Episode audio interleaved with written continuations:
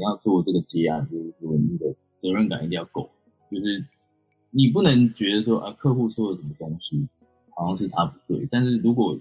你会你有发现到你的合约上面没写清楚，那就是自己要担了，对，那个就是你的就是接案者的责任嘛。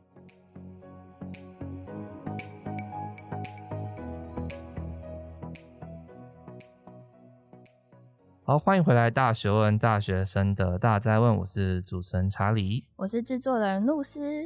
哎，那我们今天的来宾是谁啊？我们邀请到一个就是很厉害，然后我自己很有兴趣的一个主题的来宾。那今天的主题就是自由接案的工作者。要不要介绍一下我们的来宾？还是要请他自我介绍好了？好啊，好啊，那我们就欢迎我们的来宾 律法。哎哎，露丝好，哎，查理你好，那。我是吕伐，就是双口驴惩罚的罚，然后然后我自己是主要是也是一位呃呃视觉设计师，也是一个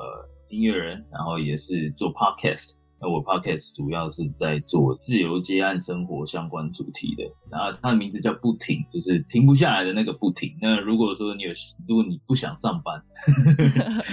或者是或者是你你觉得说你的事业需要就是自己来，就是由自己接来来慢慢建立自己的品牌，想要好好的壮大，然后不想要朝九晚五的话，你你可以听听看这个节目，对，它叫。不停，停不下来的不停，对，嗯嗯，好，我有把链接放在下面，大家听完这一集节目要马上去 那边听。对，如果想自己当老，如果想自己当老板，然后想要自己开业，或者是自己当自己的主人翁的话，那就可以去听听看不停这个节目。对，那就是可以请你先定义一下什么自由接案工作的意思是什么，然后常见的可能有哪些类型？呃，自由接案工作者其实。蛮多元的，我最简单的讲就是说，你只要不是被被逼着朝九晚五，管朝九晚五、朝九晚六都一样，就是可能老板给你一个地方，然后叫你要进去从几点到几点，然后你才可以离开的那一种，然后他会一直给你事情做的那一种，那一种就不算。但是除了这一种以外，就可能就是说，呃，哪怕你今天有自己租一个地方，然后但是你一天，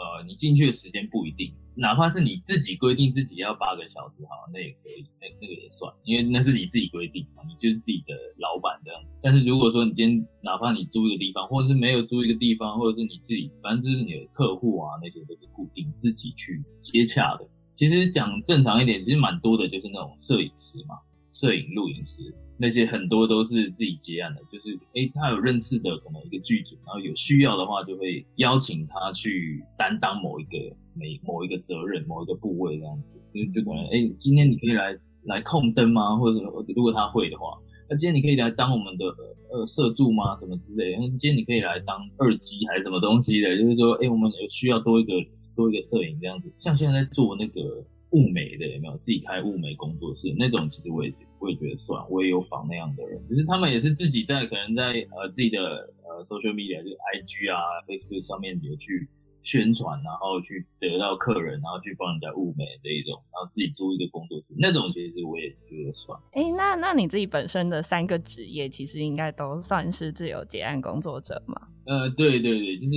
上面没有一个人去叫我干嘛，所以应该就算，也没有固定的时间说我哪一天一定要干嘛，都是自己安排，然后。赚不到，赚不赚得到钱也是看自己的能耐。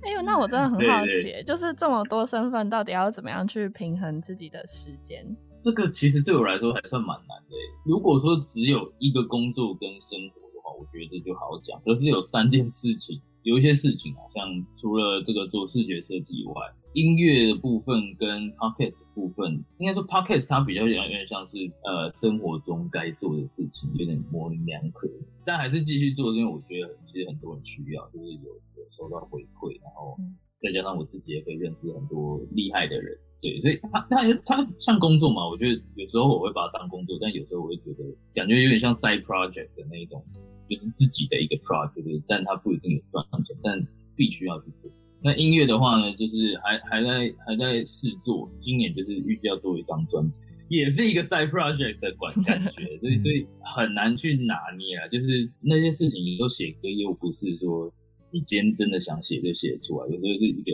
一个 feel 这样，有时候你可能做设计做到一半，突然听到什么东西，或者想到什么东西，又开始突然写歌这样子，所以其实这都还蛮 free 的。其实我觉得比较重要的是要去克服，因为你没有一个固定的时间去切割开来这些东西，所以在在心情上面，可能真的很想休息的时候，我还是会让自己休息啊，就是真的是吃饭怎么就好好吃，然后吃完之后可能。我看剧看到一半，先把它看完再说，这样子看到不想看了再去做事情，对，类似这样子，也就没有一个固定的时间。哦，所以你自己不会列一个 schedule 表，然后就写说什么时候要做什么这样？哦，我我其实有，我现在给你看，我在 这样子，它是一个小本本，我把它放在我电脑桌旁边，然后就是随时准准备一支笔，我就会写说我今天要完成什么东西，画一个有点像呃 slash 哦，就是。对对对，就是很简单的，我而且我没有写的很详细，我只写我的要做的事情的可能名字或者是很很简单的，我就是做完我就把它划掉这样而已。我很好奇，就是这样的模式你持续了多久？就是是从高中毕业之后吗？因为据我所知，你好像没有读大学。对啊，没有好好想读大学，大学感觉很好玩呢，可以去。还有什么联谊啊之类？对，大学蛮好玩的。对啊，好羡慕哦。哦，这样开始应该是算我我接案之后差不多。第二年开始吧，有有这样子的习惯。第一年的时候其实还好，因为没什么事情，就今天要干嘛就干嘛，就脑子里面很清楚。只是后来越案子越来越多，有一些人要你又在等客户回复要修改，然后有时候又要会忘记说我自己到底现在有什么案子在进行，尾款还没拿到，然后还忘记自己在干嘛，所以就不行。至少要把它写下来，因为你曾经有试过要写什么子弹笔记啊什么的，但是但是那个太忙，你还要特别花时间去。做这一件事情，嗯，那就是因为刚刚听下来就觉得，哎、欸，蛮算是很自由，就自己起床，然后自己决定这件事情大概什么时候要做好，也是就是想要把剧看完的时候可以先看完，然后再继续做事，就听起来蛮 舒服的。但也但但是听起来就是，呃，在管理案子的时候也是很复杂，因为你可能会同时有好多东西在进行，而且又是不同的阶段。那就很想要请你，就是以自己的经验来帮我，呃，列出自由接案到底有什么样的优点跟缺点。好，呃，优点的话，优点一定大家都呃呃都知道，就是大家看到的那样就感觉很爽，不一定需要早起去公司上班。对，就可能就是时间比较自由一点吧。然后，呃，你自己什么时候要开始，只要在时间内你可以把它做完，其实自己都可以去做决定。但是有可能你一天也工作十八个小时、二十四个小时，不一定。就是你真的很忙的时候，就是有时候真的忙爆，你不小心贴了一个，就你报价太低，可东西太多没发现这样子，就就也可能会忙爆这样，所以就就是要小心。其他的优点可能就是说，我觉得他他对于某些事业说，它是更有前瞻性，因为你在老板那边上班。除非说你今天是在 Google 什么的，其实我觉得你很难超越它。你在 Google 上班的话，你自己创一个品牌，你也很难超越 Google 了。但是如果说你不是在那种大的公司，就台湾也比较少嘛，就是大多数都是中小企业的。那如果是这样子的话，我觉得自己做一个品牌，你是很有可能在市场里面独树一个，也就是说你可以超越你原本在上班的那个公司是有可。所以我刚刚说的就是说，你薪水会越来越呃超越原本有的薪水。其实一方面也是看你的能力，就是这个是相辅相成，就是你接的案多，但是你的能力没有提升，你的价格也不会太高。所以你因为你接的案主要是时间有限，案量有限，所以做的事情跟你做的品会影响你的价格，会影响到你的收入。嗯，那缺缺点的话，当然就是像。像刚刚说的，如果你你不够努力的话，你是很容易被淘汰。因为因为现在很多人其实也开始想要接，然后你现在如果你有想要出来接，就代表说你这个产业，你这个角色是有人可以出来接，那就代表不只有你在接。其实很多人出来接，他们都已经比你超前一步，然后就是很努力在耕耘这一块。你原本不会的东西，你都要去学。哪怕是业务技巧啊，什么也都要去看书啊，去查文章，到底要怎么跟人家交谈，然后怎么样抬高价格啊，什么东西你还是要看。然后你的品，就是说那像我是学设计，那设计怎么样，应该要把它做得更好啊，不会像在以前公司一样，老板说什么就做什么，就做完这张图给他，啊，老板喜欢觉得漂亮，那就好了，不一样。就是你现在要在乎更多东西，所以就变成说你你，我觉得缺点就是说，有时候你会觉得很闲，但是。其实默默的你也花了更多时间这样，然后再加上你的工作的时间跟休息的时间，有时候其实没办法像以前完美的分割开来，所以你有时候会突然觉得，哎、欸，好好，他们下班就真的没事，他们下班的时候我还在工作这样子，觉得说，哎、就算还没，就算今天的事情做完，就还是会有压力，就觉得啊，这个客户很很机车，他明天又要改一堆东西，就是你没有办法真的。真的真的完全下班，对对对，就是会有这种类似的，主要是自己要负全部责任的一些紧张的一些缺点啊，我觉得这算是心理上面的，对，嗯，就听起来很像是为了自由要付出的代价，你要自己担责任那种感觉。嗯、那就是因为我想知道说你，我看你的节目就是已经录了非常非常多集了。你也访谈非常多自由接案者的故事，那你觉得你从这些人的故事里面，你最大的收获，或者是你学到的一些小知识、冷知识，或者是说一些小技巧，有大概有哪些？呃。知识人，因为因为老实说，老实说，我访很多人，然后他们的做法都超级不一样。就是你接案，它真的不是只有可能三到五种方法那种有模板的方式让你去参考，你去照做就有办法成功。当然还是有啊，但相同之处就是大家都很花时间在耕耘在自己的作品上面，这样能力的这个雕琢是非常的非常主要的一个东西。有一个大家都有一个共同点，你必须非非常有责任感，因为你自己就是老板。大家第一个东西，如果说你你要做这个接案，就是说你的责任感一定要够，你不能觉得说啊客户说了什么东西好像是他不对，但是如果你会你有发现到你的合约上面没写清楚，那就是自己要担的，对，那个就是接案者的责任嘛，就是你出合约的啊，对方都签了，但是你你没写到那个，他当然有权利可以要。提出要求这样子就要去帮他做事情，那你可能就要花多一点时间，哪怕你不愿意，但是因为责任的关系，你还是要做。对，那那呃，我觉得有一个很大的精神，就是说我我自己还在学习，我的来宾也都还在学习，就是说怎么样去跟，就像刚刚提到，去工作跟生活。休息的时间把它分开来，就是说，因为它不能是完全的分开来。那有些人是会特意安排说，今天我几点起，就是要几点起来，就是要几点工作要几点，提早做完就提早结束这样。但就是可能坐在家里面的书桌上，或者是去咖啡店这样。但是但是有时候还是很难去分割啦。我自己也还在。学习这件事，跟大家都还在学习这件事情，就是到底怎么样把工作的东西整理好。因为有时候我没案子了，可能就是会开始紧张，而不是开始休息这样子，所以就会开始害怕。明明明明知道说过不久会有案子，可是可能那个时候一直在花老本，就会觉得特别的紧张。这样，其实我觉得大家有的东西其实都还蛮像，虽然说你接案的方式不同，但是会遇到的东西其实都还蛮蛮像的。那我想。就是听一些例子，就是说你有没有在不管是哪个来宾，你遇到他，然后你对他接案的方式，他的这些内幕觉得非常印象深刻，然后跟观众，对我们的听众分享一下。呃，我我是有一位来宾，他是非常让我印象深刻，但是我其实我没有对任何一个来宾的的这个他的接案。是怎么开始的？特别的印象深刻，这样。老实说，大家的做法其实说虽然说不太一样，但就是那个路线，要么就是呃，他很容易就可以得到案，就可能他在大学时期就叱咤风云这样，知道吧？就是大家都呃学长什么学姐的学弟妹什么都认识他，所以大家什么时候开始就知道会他会这边，他大学就开始接了，然后他毕业就没有上过班啊，自然而然就自己开。开了公司啊之类的，也有这种，然后也有那一种突然出来接的，就是可能辞掉工作比如说，好像觉得啊，我想到一个，我想到一个，有有一个也是做平面设计的，他在公司上班，然后他上上上觉得好像不太对，他就觉得这样子好像不行，所以他就觉得说要花时间，他只是单纯觉得无聊。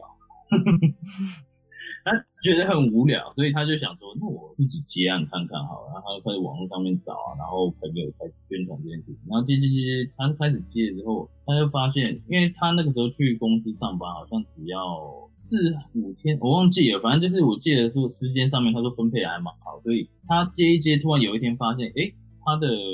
他今天的收入已经跟这个在公司上班差不多，但是那个时候时间已经占满，所以他那个时候就觉得说好像可以自己来接接看，然后他就开始自己接，然后接到最后他变成说他有去参加那个什么。BNI 哦，就是那个商会嘛，然后就是去参加的时候，他变成说他，比如说案子太多，然后他现在自己就开了一个这个共同工作空间，但是他不是很大那种，就是真的商业这样大。他开那个空间就是希望有其他的不同的角色来进驻，然后因为他有办法去接到很多案子，然后他就发给他进驻他那边那个工作室的人去做。所以他现在就变成说，他不太会去自己去做案子，他变成去接到案子的人，然后发给别人，接到案子发给别人，然后赚抽成这样。我觉得蛮厉害的。有一天如果可以这样的话，我也可以赚蛮多一种做事，好爽。对，这个我觉得蛮厉害。嗯，其实这样听下来就可以发现，说原来很多自由接案者的经历啊，或者是他们做的方式都不同，而且个性上也都是很多样，感觉就也没有什么 SOP 或者是。一定要怎么样才能做自由结案嘛？你认为说，就是一个自由结案者，他可能会需要，一定会需要哪些能力或是特质？我觉得先讲特质的话，就是就刚刚有提到的，就但我觉得也是最重要的，就是就是说你要负责任。今天没有老板，就所有的事情都是你自己在接洽，你自己去。执行，不要抱怨，因为你工作不顺利什么东西，你没办法怪别人，你不能去怪客户，去跟这个客户接洽也是你的选择嘛。所以你有时候可以去抱怨一下，没关系啦，就是私底下抱怨就没关系。但是你最终还是要知道那个都是很多很多问题自己要就是扛在肩上嘛。但是还有另外一个特点，我觉得是说要够聪明吧。就是你如果是一个憨憨的人，应该不是说憨憨的人，就是说你的思路没有那么。那么厉害的话，可能在接案上面你不一定不会太，因为你你毕竟还是要去为思考出下一步怎么走，然后怎么样做，然后或者是让你有可能接到案子，或者是让你的价格提高，对不对？就是你自己要很清楚自己在干嘛，这个应该算聪明吧？我觉得要也要也要够聪明，但好像做什么事情都需要，但是但自己接要更聪明，因为你没有一个正确的方向。就是我没有一个完整的 SOP 告诉你怎么做，所以你自己要去设想、去推测，我现在该做什么样。有一个我觉得也蛮重要，就是做人啊，因为老老实说，既然接到最后就是在讲做人而已，就是你做人做的不好，没有人会想要跟你合作。那如果说你做人做得好，还没合作过的都会想要跟你合作，那跟你合作过的呢，会想继续跟你合作，因为你做人做得好，可能也不太会跟你杀价，你知道吗？就会觉得说，哎、欸，你开的价格可不是我。非常 OK，我信任你这样。就我想问是说，呃，就是法律的问题，因为刚刚你有提到自由接案有一些合约的问题，嗯、但是我想大部分人可能不是法律背景出身的，尤其是做自由接案的，嗯、所以这方面是你是怎么去 approach，怎么去解决的？哦，老实说，我解决很意外，就是我原本是自己上网去找模板。其实是网络上有很多的模板，你可以先拿来参考，先拿来用，就是你下载下来再自己拿去改，那个也是没有问题的啦。不然就是更好的做法，就是你看你身边有接的比较有程度的一些前辈或者什么的，你可以去跟他们调，说我可以看一下你们的合约吗？争取同意，问他能不能用他们的内容去做。那我自己是因为我某一个客户，他的他的朋友是这个呃法律系的人，所以我我发我我原本就是模板来改的这个合约过去之后，他他发回来的跟我讲说，哎、你这个合约好像有点不太对，我我因为职业病的关系，所以我帮你做了一份，所以我就后来我就一直在用那一份去去闯天下了这样子，台湾的对对对对，我老实说了，合约它有时候是一个。对于双方的一个，你你你说好要为我做什么，然后你会给我什么的这一种一个交易的一个白纸黑字的一个一一张纸而已。但是就是它可以列出来，就就有任何问题的时候，你就看着那张合约。有时候你今天一张一个案子五千块，你真的会为了五千块去告人家吗？所以这个也很难说，因为你可能请律师什么都不知。嗯。那在想问说，自由接案应该遇到问题是价格的问题。那这方面，嗯，对，你是怎么去评估自己现在的价值？就怎么去喊价，怎么去调这个价钱？我我觉得评估这个价值有时候不是只有一个人这样，就是你可能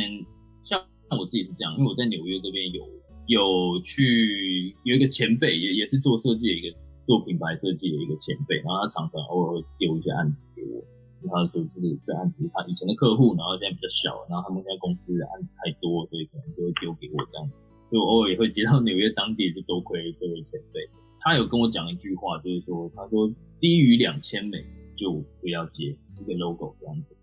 然后我就去算了一下，两千美。三十，差不多是六万台币。然后，所以他的意思是说，如果没有六万台币的 logo，就不要接。在纽约是这样，但是我又听我另外一个朋友说，哎，纽约的行情平均好像是三千美，也就是九万台币以上一个 logo 这样。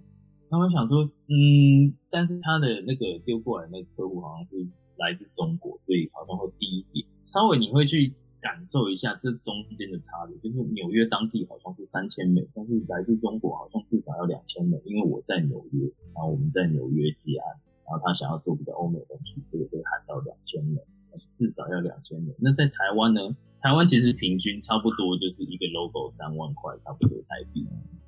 对，然后然后就会觉得说，哎，那可以去中间推测一下，跟你的能力到哪里，然后你接过多贵的案子，然后再去。综合一下，就大概知道自己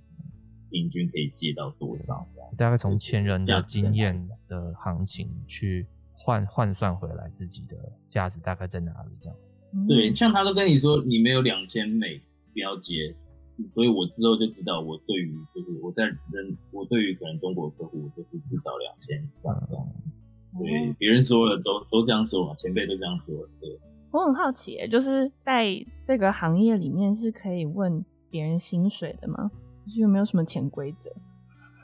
呃，其实是不会去问，不是不能问，但是其实通常不太会问，因为收入其实都不是那么稳定啊。就是因为你每个案子的价格可能低至三千块，高至三十万都有可能。就是你要怎么问？你只能顶多问说：“哎、欸，你有算过你去年平均月收吗？”只能。嗯这样子去问，但是你一问他每个月多少钱，不一定啊。有可能我跟你讲，我这个月才五千块，因为我下个月十五万，也有可能，这是非常有可能，所以很难去问清楚。所以，呃，你今天就算要问，我想回答，我都不知道怎么回答。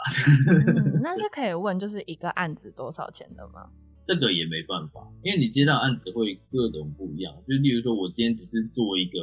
做一个可能 Facebook 的封面照片，有些人也会有这种案子，那我可能就。比如说，按他素材都给我，只是排排版，我可能就三五千块这样子就结束了。但是如果我今天接到的案子是一整个公司的 CI，就是品牌视觉系统，那可能可能有可能八万、十五万、三十万、五十万都有可能。就你也要看对方公司的规模或者什么，再去跟他要。就是它的系统里面到底有需要哪一些东西？需不需要关东旗啊？需不需要那种标广告标语啊？什么之类的品牌标语啊？像麦当劳有 I love you 这种标语啊？对，需不需要去帮忙想啊？对，其实太复杂了，所以很难去告诉你说我一个案子是多少。但是是可以告诉他讲说，我做什么项目最低是多少这样哦，起跳这样，对，这个是有办法的。嗯，对对。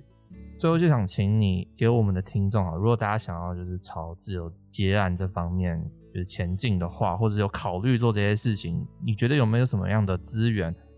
可以推荐给大家，或者是你觉得说大家可能要从什么地方开始？呃，我觉得如果真真的想要踏入自由接案的话，老实说，我自己就是因为找不到一个真的好的资源，所以就自己开始做这样，所以我是非常推荐大家，如果说。你可以来听听看兔皮这个 podcast，就是你直接可以听到呃各式各样不同的人、不同的产业的自由工作者的分享，有关于他怎么开始接案，为什么开始接案，然后跟接案之后空窗期怎么办什么之类的，都在里面都会去问来宾。但是如果说其他资源的话，老实说，我觉得 podcast 是一个非常好的资源，在你想要知道这些事情之外，因为。YouTube 其实找不太到，就是 YouTube 其实大家都是娱乐性质比较多，或者是教学性质，但是好像没有真的一个人去教怎么样接案。但是我有推荐一个课程，叫做线上课程，它叫接案学。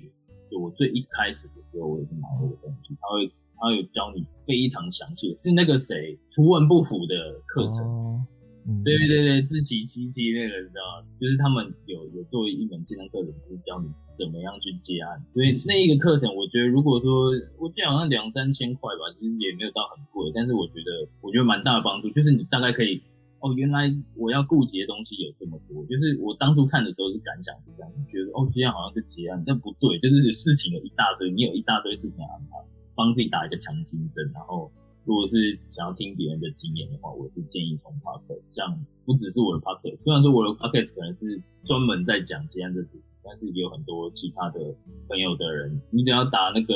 关键字接案，然后你就可以找到，可能就是很多的。接案的故事，然后你可以去多听。我觉得多听不一定真的对你有帮助，因为每个人的做法不同。但是我觉得你会更感觉自己不是孤单，就更不会那么害怕。我觉得有差。对，好，那很谢谢今天吕法来到我们节目，分享那么多有关自由结案的东西。我想听众应该都学到非常的多，露丝学到很多，对不对？对啊，因为其实我自己也蛮有兴趣的，然后也就是。也会想说之后要来去就是听不停的节目。好，那就是节目到这边。那我们今天提到的各种连接，我们都会放在下面，所以大家可以点来去看一看。如果想听更多大学的话，我们在各大 podcast 平台都可以收听。那如果你从 Apple 装置收听，也拜托帮我们到 Apple Podcast 按五颗星，留一个好评。好，那我们节目到这边，我们下次见喽，拜拜。